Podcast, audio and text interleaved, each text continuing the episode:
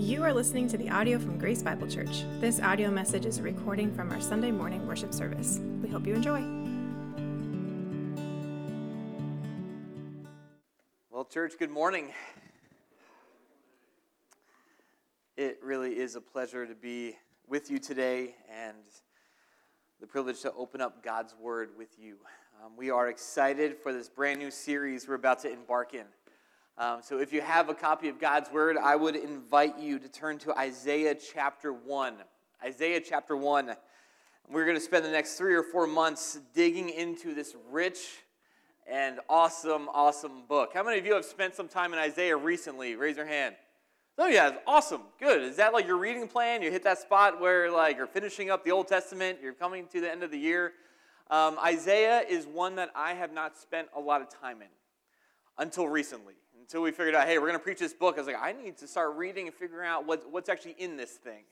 Um, but it's been so good, and we are really excited to begin this new series with you, with you today called Sovereign God. And it's just our prayer as we, as we go through this book and this text. We're not going to walk through verse by verse, but we're going to hit a lot of the highlights of this uh, amazingly rich and deep book. But it's our prayer that you're going to see God in a brand new light and that you're going to be able to trust His promises, maybe in a way that you've never done before.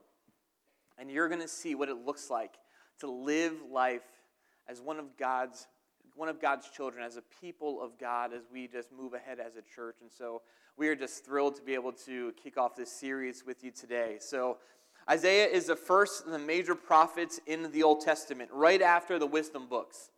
And so if you're having trouble finding it, you can go to the book of Psalms right there in the middle of the Bible, and then just start moving towards the New Testament. You're going to go Proverbs, Ecclesiastes, Song of Solomon, then you're going to hit Isaiah. If you, if you hit Jeremiah, Ezekiel, Daniel, you've gone too far. Go back. We're going to be in the book of Isaiah for a long time, so just bookmark it there in your Bibles. Um, if you don't have a copy of God's Word, I'm going to uh, invite you to take that black Pew Bible there right in front of you. And you can turn it right to page 566 and you'll be able to follow along with us as we, as we, as we read God's word today. Um, we, we just believe here, here, here at a church that um, God's word is so important. And so instead of just listening to one of us preach and take our word for it, we want you to be able to open up God's word yourself, to read it for yourself, uh, to, to make a habit of taking notes and just really uh, investing in our time here together uh, each Sunday morning. So I'd encourage you to take that Pew Bible and, and, uh, and just open up as we begin to um, look through the book of Isaiah today. I want to start off with a pop culture reference, because that's what I'm good at sometimes. All right, so one of the biggest television shows over the past six years is this show coming up on the screen here. This is Us. How many of this are This Is Us fans we have in here? A few, okay, a couple. It's, it's cool. If no judgment here. If you that's your guilty pleasure, that's totally fine. Um, yeah, it was a huge show on TV if you haven't recognized it. It got like huge ratings, people watched it a lot. I think my wife and I watched like one episode and was like, there is so much drama, I can't handle this. Uh, but for some of you guys, you guys are drama junkies. You love this stuff. And the, the brilliant thing about this show is that it had so much drama, so much conflict, and it's such a range of characters um, that the brilliance behind the show was that as people watched it, they could identify with that certain situation, or they could identify with that character.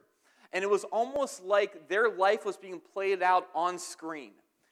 Again, not a drama, not a big drama guy, but for those of you who are, this was your show. There was all sorts of problems, all sorts of issues. But the brilliance about it was this is us became this is me. And for a lot of people that watched it, they just said, This is my life. Um, and for some people, it was an affirmation of what happened in their life or what was going on in their life. For some people, it was almost like a therapy session of, of watching someone else experience what they had already experienced. But this is us for the, over the last six years until it stopped, I think this past spring, um, was a huge hit for that reason. Because I could identify with the people, the range of characters within that show. Church, Isaiah chapter 1 unfolds like an ancient version of This Is Us. And while it was written almost 2,700 years ago to people halfway around the world, we're going to see this morning that a lot of the, a lot of the same things that we experience, we're going to see here in, in this first chapter. And as we read through it together, it's going to paint a picture of what happens when we turn from God and the impact that it has on our lives. Isaiah chapter 1 starts out guns blazing. So before we even get in, I just want to spend take a moment just to pray as we enter into our time in God's word. So what would you please pray with me? Heavenly Father, God, we love you. And God, we, we acknowledge this morning that, that you are God and we are not.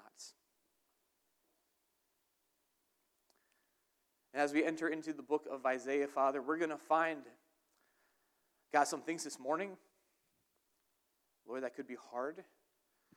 God's going to, God's word is going to put up a mirror and we're going to see things that, God, we may not like and that we need to change.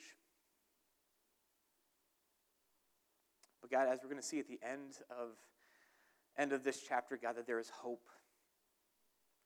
And we want to point people to hope today. So, God, as we open up, I pray, Lord, that I would just get out of the way.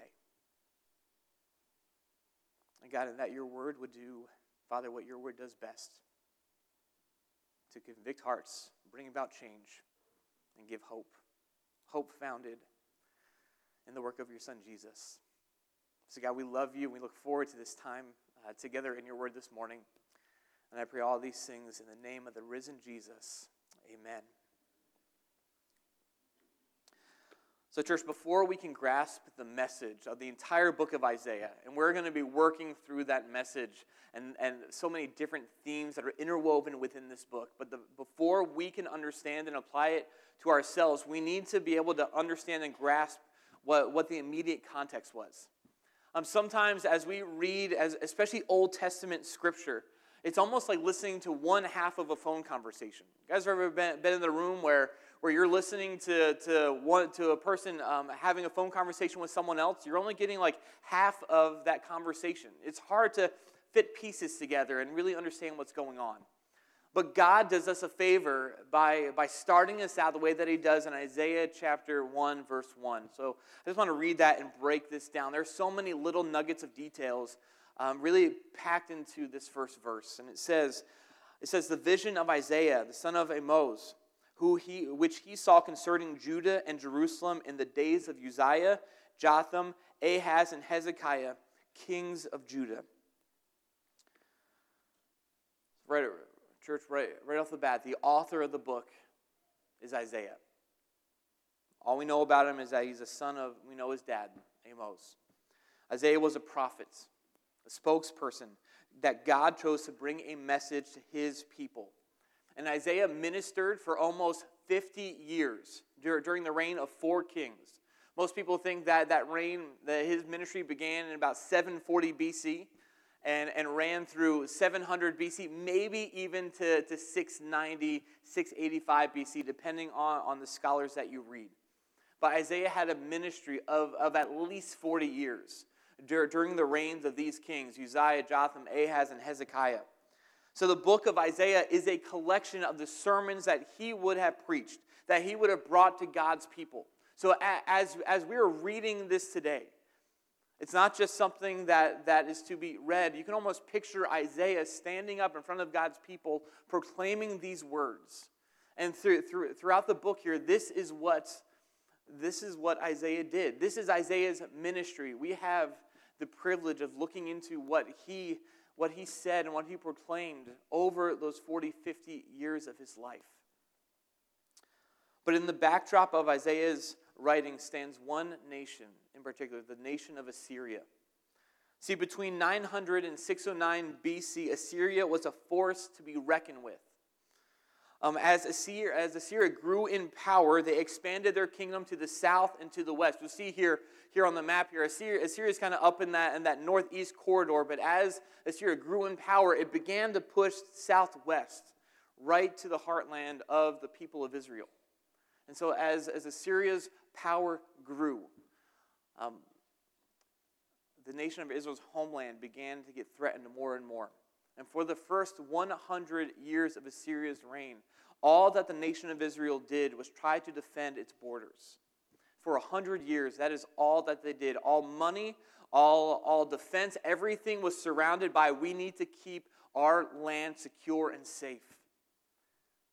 But in 785 BC, at about 740 BC, um, the king, there were three kings of Assyria that weren't focused on so much going so much southwest. And the people of Israel had a break.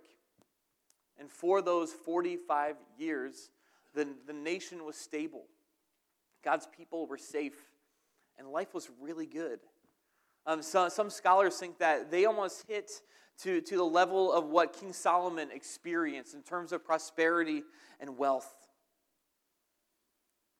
But isn't it true that during these good times, when things are good, when, when, life, is, when, when life is going the way that, that we plan, when, when, when our family is safe, when our, banks, when our bank account is secure, isn't it crazy that during those times, those are the times where we turn away from God the most? And we begin living as if we actually don't need Him. We stop praying. We, we stop depending on Him. We stop relying on His goodness and His promises. We stop turning to Him for wisdom and guidance and direction for our lives. Church, this is where we find the people of Israel. Right on the cusp of what we'll see. And if you know anything about church, uh, uh, church history and its history in general, right on the cusp of the children of Israel experiencing doom and destruction like they hadn't experienced in a really long time. But at the moment that Isaiah's ministry starts, things are great. And we're going to see, just as so often the times is that where we find God's people, if we're honest, we often find ourselves. And I want to give you just, Isaiah begins, verse 2, with this opening charge of what, what, what really was going on within the people of Israel. Let's read with me in verse 2. It says, Hear, O heavens, and give ear, O earth, for the Lord has spoken. Children have I reared and brought up, but they have rebelled against me. The ox knows its owner, and the donkey its master's crib, but Israel does not know. My people do not understand a sinful nation, a people laden with iniquity, offspring of evildoers, children who deal corruptly. They have forsaken the Lord. They have despised the Holy One of Israel. They are utterly estranged. Isaiah had some guts. Can you imagine? This is how he started. This is the start of his ministry. Standing up and proclaiming to the people of God listen, life seems really good, and, things seem to be going well, but this is how God sees it verses 2 through 4 open up like a like an opening case in, in a divorce court setting where god the god of the universe is charging his people saying you have utterly left me. You have forsaken my ways. You have looked down upon my guidance and we are utterly estranged. There is nothing left of our relationship at this moment. Now remember god is talking to a people that he had a rich history with. This is the same God who in Genesis 15 called out Abraham and chose him and says, Out of your seed, I'm going to make a holy nation, a one that is going to bless the entire, wor- entire earth, foreshadowing the coming of Jesus the Messiah. These are the same people that when they were enslaved in Egypt, God came in and brought them out, led them through, through the wilderness, and brought them to the promised land. It, it, was, it was God who made a covenant with them in Deuteronomy chapter 28 and said, If you obey my commands, if you will worship me and me alone, I will bring prosperity and blessing to you like you've never seen before. God is saying, I have done so much for you. I have, I have given so much to this people, yet they have completely walked away from me. There is nothing left of our relationship. And unless something changes, destruction is going to come. This is how it starts. And the rest of chapter 1 shows us what happens when we decide to walk away from God. And this isn't just a picture of the children of Israel, it is a picture of us as well. As we read today, I don't want you just to simply think of man, the people of Israel did it really bad, I want you to begin thinking, how does this apply to my life? How am I illustrating these same attitudes? How, how, how have I walked away, forsaken, and been estranged from my Heavenly Father? And I think as we walk through, the similarities are, are going to be there and are going to be quite striking. So I want to walk through two things with you today. I want to show you how walking away from God impacts our life and it impacts our worship. And Isaiah mentions both of them here. So the first thing we're going to look at simply is this is that this is our life. Read with me in verse 5. This is again God talking, "Why will you still be struck down? Why will you continue to rebel? The whole head is sick, the whole heart is faint. From the sole of the foot even to the head there is no soundness in it." But bruises and sores and raw wounds, they are not pressed out or bound up or softened with oil. Your country lies desolate. Your cities are burned with fire. In your very presence, foreigners devour your land. It is desolate as overthrown by foreigners. And the daughter of Zion is left like a booth in a vineyard, like a lodge in a cucumber field, like a besieged city. In a way that only Isaiah can do, he, he gives us these pictures as, as we read the book of Isaiah, Isaiah is a master of metaphor. He's a master of, of illustrating spiritual truth uh, by, by using physical things. I don't know about you, I'm, I'm, I'm a very visual learner. I need those pictures. And, and God places them here for us. And He says, listen, your spiritual state is like this. God holds up this mirror and it says, You are like a body covered in wounds and sores. There is no soundness in you. There's no strength still left within your body. Nothing is good. And not, not only that, but it says there that there is, there is no one there to bind up your wounds. There's no one there to, to, to, give, to give lotion and, and, and oil to heal you up. You are literally killing yourself. And then he gives this, this picture here in, verse, in verse 8 of, of an abandoned house. It's a house that, see, back in that day, farmers, to really um, you use daylight well. They would build houses around their, like in the midst of their fields, so that at, at the crack of dawn, they could be up working on harvesting their crops. But after the harvest was done, that house was then abandoned. And can you imagine any, any people that you have a house and you, you pull out and there's no life there anymore, things begin to break down. And he's in both instances, there's movements. Bodies at one time were nor- are normally healthy. Houses at one time are full of life. But the children of God are not that way anymore.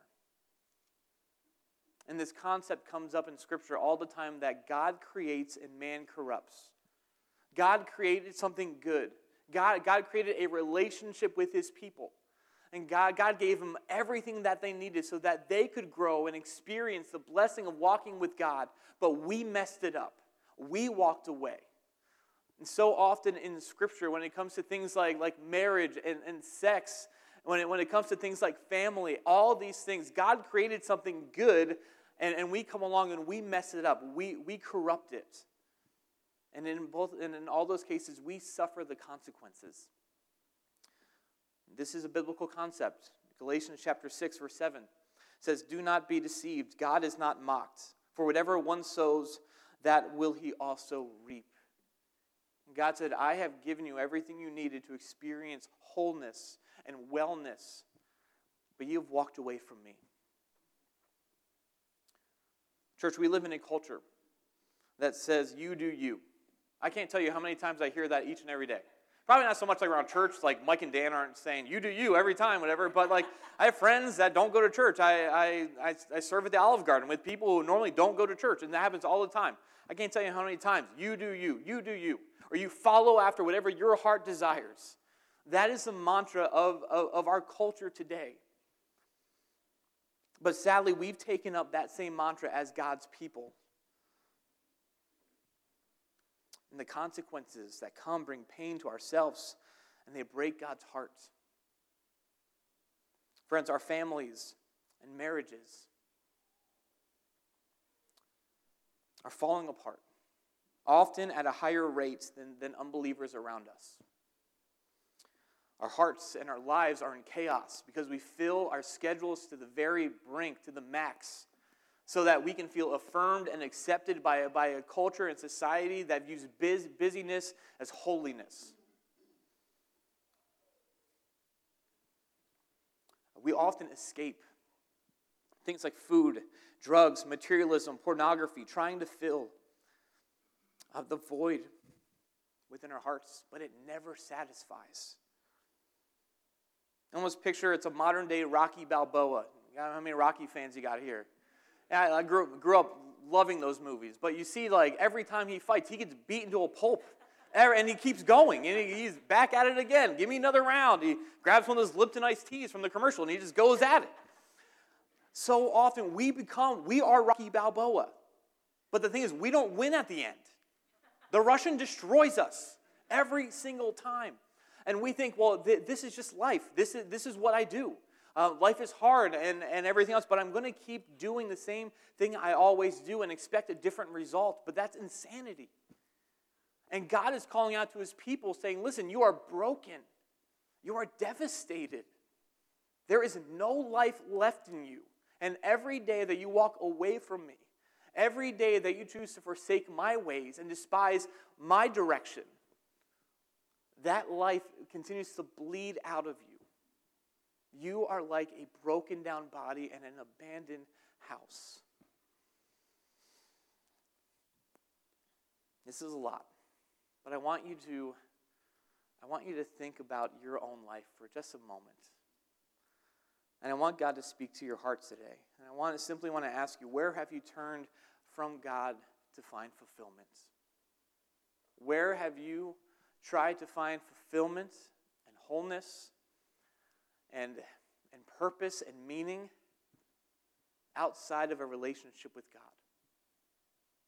Where exactly have you despised and forsaken God's ways?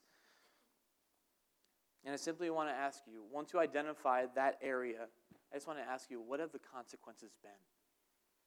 You can say, I have turned from God and I'm trying to seek fulfillment and find satisfaction here. Let's take it a step further. How's that working for you? What have the consequences been within your life? And you may think, well, right now they're pretty good. I'm doing okay, doing my own thing. But let me tell you, as you continue down that path, things are going to catch up. And there will be consequences to walking away from God.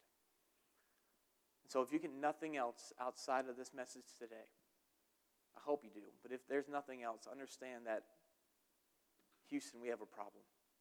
There are things in our own life that, that we have walked away from the Lord. And in the midst of that, in the midst of our search for satisfaction, I just want to remind you of what, what our Heavenly Father says in Isaiah 55, verses 1 through 3. God is calling out to us, and He says, Come, everyone who thirsts, come to the waters. And he who has no money, come buy and eat. Come buy, my, come buy wine and milk without money and without price. Listen to me, eat what is good, delight yourselves in rich food. Come to me that your soul may live. See, God hasn't shut the door on you to the point in saying, I don't want anything to do with you anymore. God is calling you back. What's the matter? Am I going to am I going to search after and seek after those things that will never satisfy? Or am I going to find my satisfaction in my heavenly Father? And am I going to find it solely in him? But not only does turning from God impact our lives, it impacts our worship. I want to I want to just read briefly verses 11 through 17. You can follow along in your copy of Scripture. God continues his charge and he says, What to me is a multitude of your sacrifices, says the Lord. I have had enough of burnt offerings of rams and the fat of well fed beasts. I do not delight in the blood of bulls or of lambs or of goats. When you come to appear before me, who has required of you this trampling of my courts? Bring no more vain offerings. Incense is, an abomination to me. New moon and Sabbath and the calling of convocations. I cannot endure iniquity and solemn assembly. Your new moons and your appointed feasts my soul hates. They have become a, like a burden to me. I am weary of bearing them. When you spread out your hands, I will hide my eyes from you. Even though you make many prayers, I will not listen. Your hands are full of blood. Wash yourselves. Make yourselves clean. Remove the evil of your deeds from before your eyes. Cease to do evil. Learn to do good. Seek justice. Correct oppression. Bring, ju- bring, bring justice to the fatherless. Plead the widow's cause. Listen, there is a lot there that we don't have time to walk through every single part of it. But I want you to mention, I, I just want you guys all to notice something. Who are the people of Israel worshiping? They're, worship, they're still worshiping God. They're still going to the temple. They're still offering up prayers. They're still bringing sacrifices. They're still, they're still observing holy days. They're, they're going through the motions of what it looks like to follow after God and do the things that God had commanded them to do. But God says, I don't want any of that anymore. And when we turn from God, when, when we begin to do things our own way, we replace a relationship to pursue with rituals to perform. We replace a relationship to pursue with rituals to perform. Church, before we get all judgmental, let's agree that this is indicative of many of our, many of our lives. Let's put it out there. Our hearts can be turned from God, yet we can still go through the motions of worship, can't we? We can show up on a Sunday we can sing some songs. We can sit through a sermon. We can even serve on a ministry team, yet our hearts remained unchanged. I've learned this lesson um, from my walk with, with my wife and my family. See, as a family with four young kids, our days are filled with chores to do, errands to run, and projects to complete. And I have a tendency to focus on working for Melanie and our family instead of spending time with them. Like, I can check all the boxes. I can mow the grass. I can take the trash out. I can do whatever it is. I can check, mark, make sure all those things are done. But I can spend, I can go an entire day without really connecting and pursuing with the other people within my family. And if I'm not careful, I have replaced a relationship with them with simply with rituals to perform and work to be done.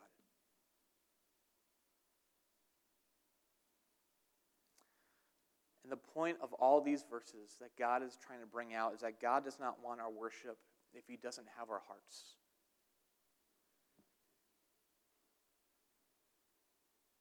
God doesn't want our sacrifice of coming on a Sunday morning. God doesn't want our financial donations to the church. God doesn't want us serving on a ministry team. If our lives are not, are, are, if our lives are not changed by a relationship with Him. Now watch, I'm going to say that, and our offering is going to like tank next week, and it's going to be all on me. but the, the truth is still there. God would rather have a small offering. God would rather have a small service with people that love Him, with people that are changed by a relationship with Him, rather than a, an auditorium packed with people who put in their time, walk out the door, and leave the rest of their life unchanged. God wants our hearts. And I simply want to ask you the question this morning when was the last time you walked with God instead of working for Him?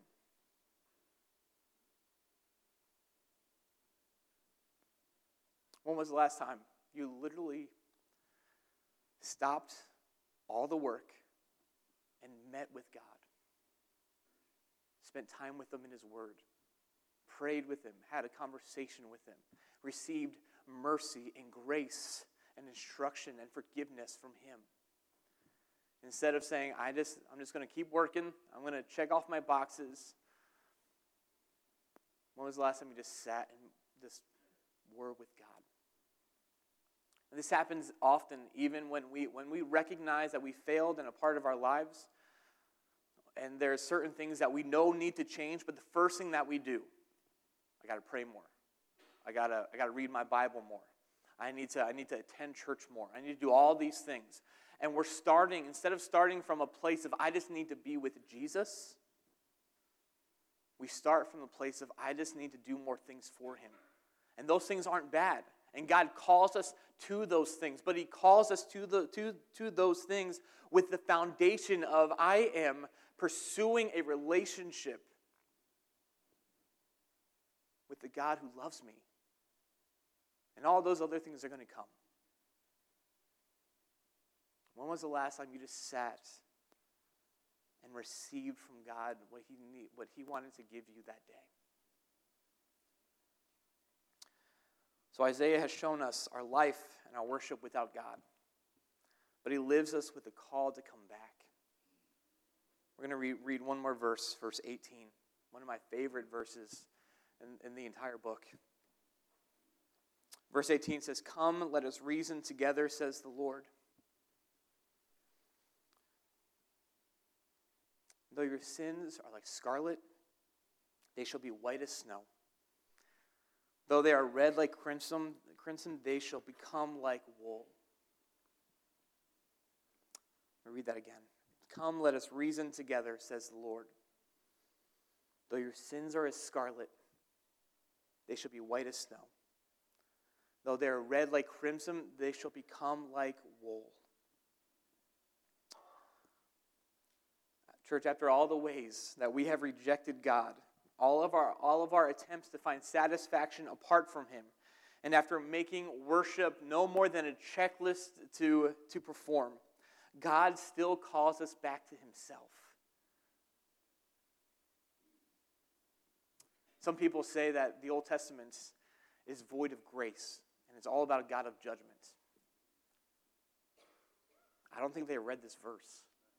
This verse is full of grace. After all the ways that we've turned our back on God, He still invites us to come. And I love what he says. He calls us to a conversation. And the thing about a conversation is that it's empty handed. He's not saying, Come, come, bring, bring all of your good deeds, and let me make and let me see if those good deeds add up to something. And then we'll talk. He says, Come, take, take all of your take all of the things that you've done in my name, and then we'll talk. He says, Come, empty handed, and let's have a conversation. And instead of you bringing anything to me, he said, Come empty handed to receive what I have for you.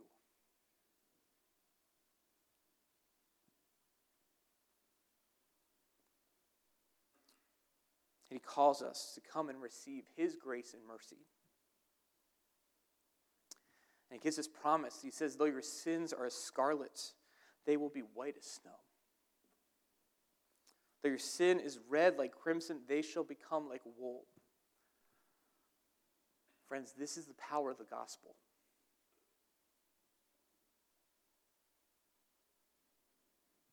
That God takes you and your sin stained life with all of your guilt and all of your shame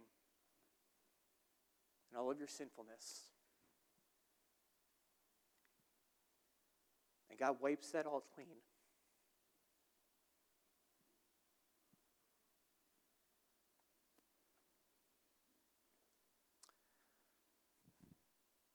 And God takes the places of your life that you thought would never be clean again.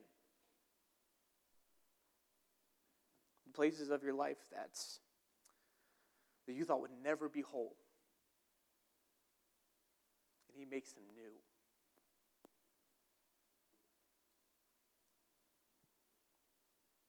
This is what some theologians have called the great exchange, where we take our sinfulness, our guilt, and our shame, and we bring it to God, and He gives us forgiveness, and He cleanses us from our sins. And He gives us what we can never do or give or accomplish on our own. That we would become the righteousness of God. And it points us to the work of Jesus. Jesus when he came to earth, God loved us enough to, to send his son. God acknowledged our sin. God knew our sin problem. God, God, I'm sure when he sent his son, he's going back to portions in Isaiah and wondering and is saying, You have forsaken me. You've gone away from me. You're not looking for me, but I'm going to come after you. And God, in his goodness, gave us his son, who on the cross took our sin upon himself so that we could experience the righteousness of God. Jesus literally became sin so that you and I could be made whole. He took your sin and my sin upon himself so that we could experience the righteousness of God. So, as we barely scratch the surface this morning, as we open up the book of Isaiah today, there's a call, and there's something that I want you to remember. It simply is this that, church, it is never too late to come back to God.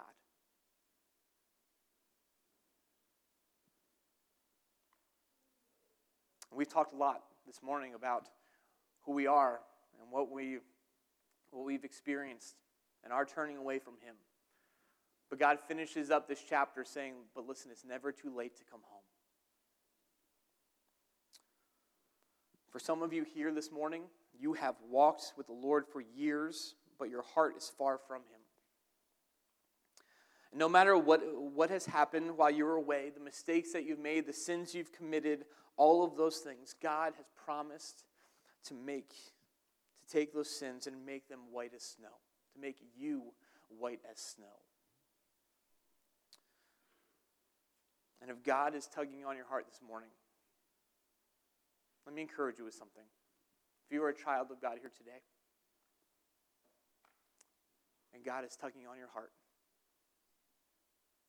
and you just you know you failed, and there's areas of your life that you know you have walked away, and you're experiencing the consequences of that. It is easy for us to begin saying, I just need to try harder. I just need to do my devotions more.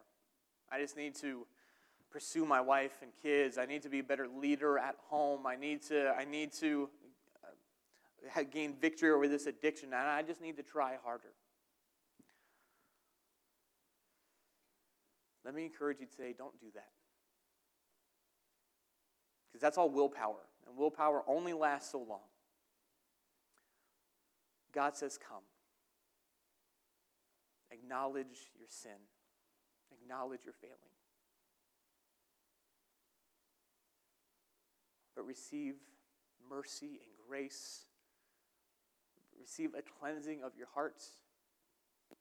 And then you move forward out of that space, not just trying to do more things for Him. But if God's working on you today, do business with Him. Don't leave this place without having that conversation with Him this morning. And I want to talk to one more group today. That maybe you're here this morning and you've been invited by a friend or a family member or a coworker. Or maybe you simply found us online and you're simply just searching for something. But I want you to know that that promise in verse 18 that that promise is for you today. You may be thinking, but God has no idea what I've done. And this is for a semi good people. This, this isn't for me. This isn't for what I've committed. It's not for what I've done.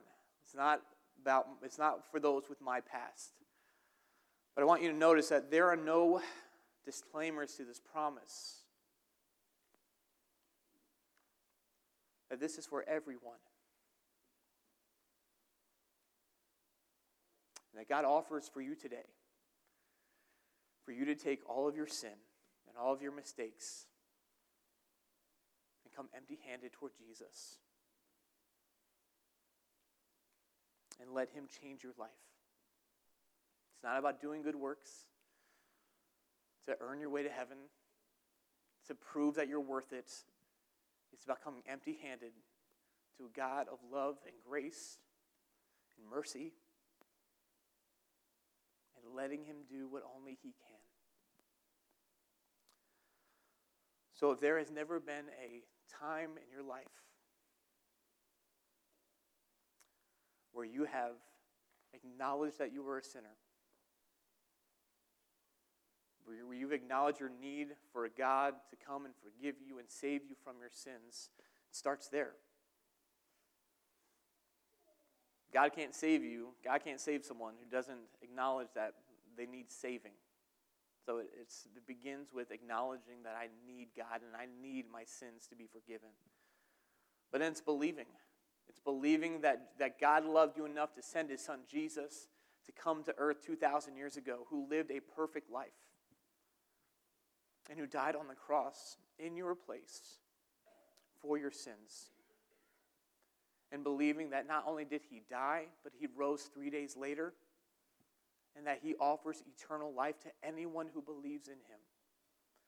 And he says that this life isn't just something that you believe and you go on your merry way. God calls us to a new purpose and a new creation and, and, and, a new and a new way of living where it says, I'm going to put God first. I want to do I want to do things his way now. So it's believing that God loves me, that Jesus died for me, and that if I believe in the eternal promises of Jesus, I can experience everlasting life beginning today. So you acknowledge you're a sinner, you believe in what Christ has done, and you literally just accept God's free gift forgiveness. Isaiah 118 is an empty-handed conversation where God does all the work and God gives us everything that we need. So if you're here today and you've never made that decision, and that's something that you would like to do, may I encourage you to do so today. There's a couple ways that, that you can do that. If someone brought you today, I would encourage you to talk with them about it.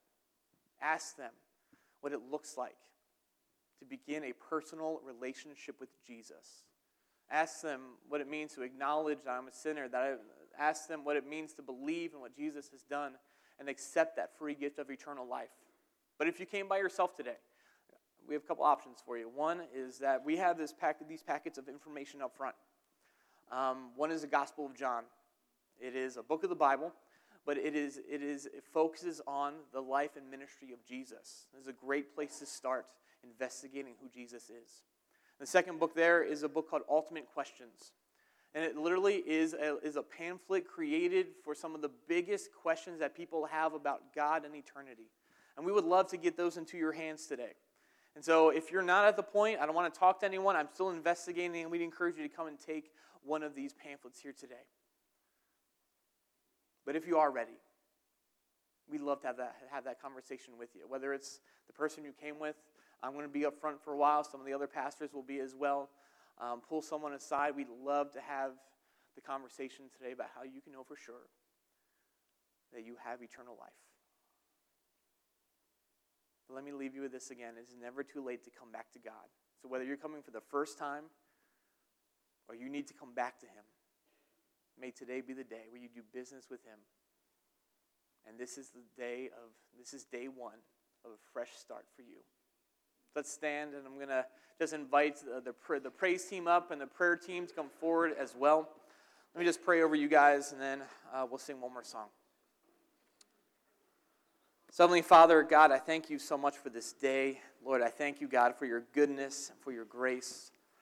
And Lord, I thank you, God, that so often we've turned our backs from you, but yet you so graciously and mercifully call us back to yourself. And God, I pray, Lord, that you would that you give, give us courage today. It is hard to come empty handed to someone, to approach someone without anything to give. But that's what you call us to do. That's the gospel, Father. That you you love, so you gave, and you give eternal life and forgiveness based upon the work of Jesus. So, God, I pray, Lord, that we would experience that grace and love and mercy today. And for those people, God, who know you as our Lord and Savior, but have walked away from you, sometimes for years, God, may today be the day where they come face to face with a loving God who promises to take their sins and make them white as snow. God, may our people do business with you today. And may we rest, God, in the promises of who you are and your love for your children. And we pray all these things in the name of Jesus. Amen. Thank you for listening to this podcast from Grace Bible Church. For more information about our church and our ministries, you can visit gracebiblepa.com.